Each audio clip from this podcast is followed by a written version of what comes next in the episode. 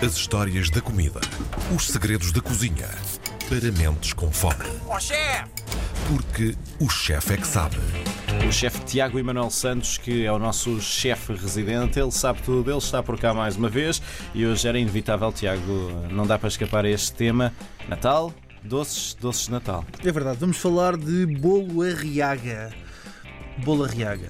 Não sei o que é bolo Arriaga. Não estás familiarizado com a nossa implantação da República? Estou, sim, isso sim, mas uh, pode ser daquelas situações em que eu já comi, já vi, mas não sei o nome. Ok, e fatias paridas, bacalhau? Fatias, alguma coisa a ver com as fatias douradas? É, pá, maravilha. Fatias paridas, é, podemos começar por aí. Tem sim. Origem, porquê? Porque dizia-se que as mulheres que estavam a amamentar deviam comer rabanadas ou fatias douradas, porque eram fatias que ajudavam a dar força ao leite materno. Ajudavam as crianças a crescerem com muito vigor. Porquê? Porque tinham açúcar, tinham, obviamente, o leite, os ovos, a proteína, uhum. E então chamava-se isso fatias paridas, que eram as fatias parideiras, que eram as mulheres que tinham parido, o termo não é muito bonito hoje em dia, sim. Mas as mulheres que tinham parido deviam comer as fatias paridas. Fatias paridas que são muito transversais, nós estávamos a falar aqui um bocadinho em off sobre a, a origem desta da rabanada, que nós gostamos muito, uhum. Mas que são um pouco transversais a toda a Europa e que curiosamente surge o primeiro registro no livro de Apicius, um livro muito interessante que é, que é o livro sétimo do De Re Coquinaria, que é de Apicius, que é um, um gastrónomo romano que escreveu sobre aquilo que era a gastronomia romana, em que já uh, se fazia... O primeiro foodie da história, o portanto. Primeiro, eu não diria foodie, porque há alguns foodies que não escrevem coisas muito simpáticas. Pronto, ok. Eu diria o primeiro gastrónomo, okay. Uma palavra um bocadinho mais forte.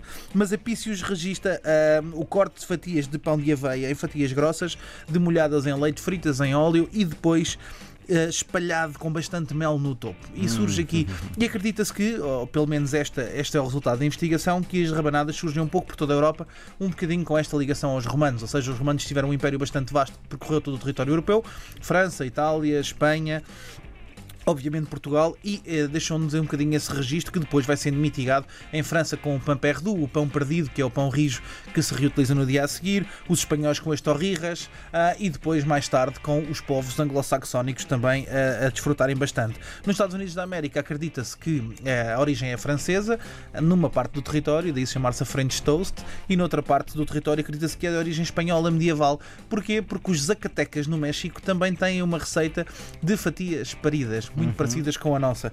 E, portanto, os zacatecas, obviamente, foram uh, invadidos pelos espanhóis na, na época medieval e acredita-se que a receita tenha vindo com os espanhóis. Portanto, existem várias origens. Eu, de facto, registro a romana. Mais importante do que isso, que é acabar com aquele mito de que há pão para fatias paridas. O pão para as fatias paridas é o melhor pão que nós tivermos lá em casa. Um pão de fermentação lenta, forno de lenha, bem denso, que tenha a capacidade de ensopar e depois fazermos aquilo que nós quisermos e alimentarmos da melhor forma possível. Os franceses utilizam a baunilha, ligação influ- territorial ao Império e aquilo que são os produtos que vieram, obviamente, naquilo que são as colónias. Em Portugal, a canela. Eu simplesmente digo que temos que usar um bocadinho de amor, porque estamos no Natal, hum. e amor é usar tudo aquilo que são as especiarias que nos aprovam, nos aprovam e que nós gostamos muito. Eu, particularmente, tendo em conta os citrinhos de inverno, gosto muito da utilização das tangerinas ah. misturadas com o leite e das laranjas, juntamente com um pouco de estrava de anis e canela, que lhe dão assim um complemento espetacular. Relembrar que as fatias paridas são melhores quando são comidas rápido, porque elas nunca demoram muito tempo. Portanto, aquela história de que devemos deixá-las dois ou três ou quatro dias, não okay. há nada mais falacioso. É, há, quem, há quem defenda que sim, que é para elas poderem ensopar todo o açúcar. Uh, não. Tem que ser comidas. comidas. Que é isto? Rápido. O que é que se passa, rápido. Minha gente? Não. Rápido. Fatias paridas estão, obviamente, em todas as mesas. O que é que temos também em todas as mesas? O nosso bolo Arriaga, onde eu comecei. O bolo Arriaga, ou também conhecido uh, como o bolo ex-rei, não sei se conhecem, ou o bolo, bolo presidente. Ex-rei? Bolo presidente. Eu estou a fazer batota, estou sim. a utilizar termos que foram utilizados a seguir à implantação da República em Portugal. Okay. Estamos a falar do bolo rei, nada mais ah. tradicional. O bolo rei, a lenda uh, remonta a dois mil anos atrás, ou seja, no nascimento de Cristo. Claro que não é aí que começa o bolo rei. O bolo rei começa ao primeiro registro escrito, uh, que é no século catorze, mas diz que é um bolo de Natal. Porquê? Porque a, a côdea simbolizava, do bolo rei simbolizava o ouro, que os reis magos levavam para o menino Jesus, as frutas cristalizadas e secas, a mirra, e o aroma do bolo rei simbolizava o incenso. Portanto, aquele aroma que nós todos conhecemos, espetacular.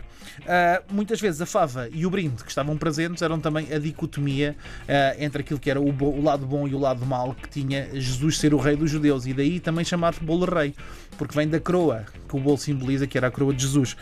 Uh, até que a União Europeia lembrou-se e proibiu a inclusão dos brindes com regras de segurança alimentar e acabou com este ritual católico. Será que há a história de alguém que tenha engolido um brinde de bolo rei? Eu acredito que sim. As pessoas engolem praticamente tudo, uh, porque muitas vezes não têm cuidado a comer e de facto são um bocadinho, um bocadinho alarves nesta altura do ano, mas ainda assim acredito que não fosse nada de grave, porque haveria de sair a vida, encontrar uma forma de sair. Pronto. E era sempre interessante encontrarmos os soldadinhos de chumbo no bolo rei, eu ainda sou desse tempo, uh, que, eram tão, que eram tão interessantes. E a fava? A fava não tinha mal? A fava era uma tradição gira, que era quem saísse a fava comprava o bolo no ano seguinte, uh, e portanto era, era, era, muito, era muito engraçado a pessoa guardar a fava de um ano para o outro, ou muitas vezes comer a fava. Eu e depois, comi, disfarçadamente, a enfiar a fava na fatia ao lado para ver se calhava ao vizinho, que era também interessante, que era o que eu fazia com a minha irmã, porque na altura não tinha muito dinheiro para comprar bolos reis, nem sabia os fazer. Mas, mas o registro, onde é que ele vem? Ele surge uh, na corte francesa com, com o Luís quatorze, um, e que acontece aqui durante a, a, a Revolução Francesa, em que se chamava Le Gâteau de Roi, o bolo do rei, mas que depois muda para o Gâteau sans culotte. Sans culotte, que, culotte que é um calção, porque os nobres usavam calções, os sem calções eram os revolucionários, e portanto foi obrigado a mudar o nome, uh, com, com, a implantação, com a implantação da República em França, na Revolução Francesa. Em Portugal, a primeira confeitaria a vender o bolo rei foi a Confeitaria Nacional, aqui bem em Lisboa, em mil oitocentos e setenta, uma receita que foi trazida por Baltasar Castanheiro e que deu ao pasteleiro Gregório. Este é o único registro que temos, era que ele se chamava Gregório. Portanto, chamar o Gregório para ti bacalhau ganhou agora um novo significado. Sim, no Natal. Parece-me bem, eu gosto tanto de bolo rei.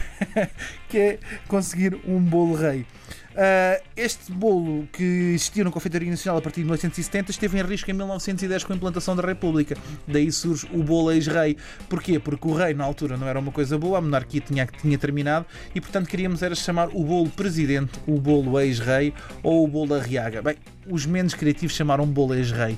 Felizmente o nome foi caindo e voltámos ao bolo rei com o passar do tempo, para termos esta tradição bem nossa, bem portuguesa, que está em todas as mesas, em todos os locais, em todas todas as pastelarias e espalhado pelo nosso território. Podia estar aqui também à minha frente, que eu não me importava nada.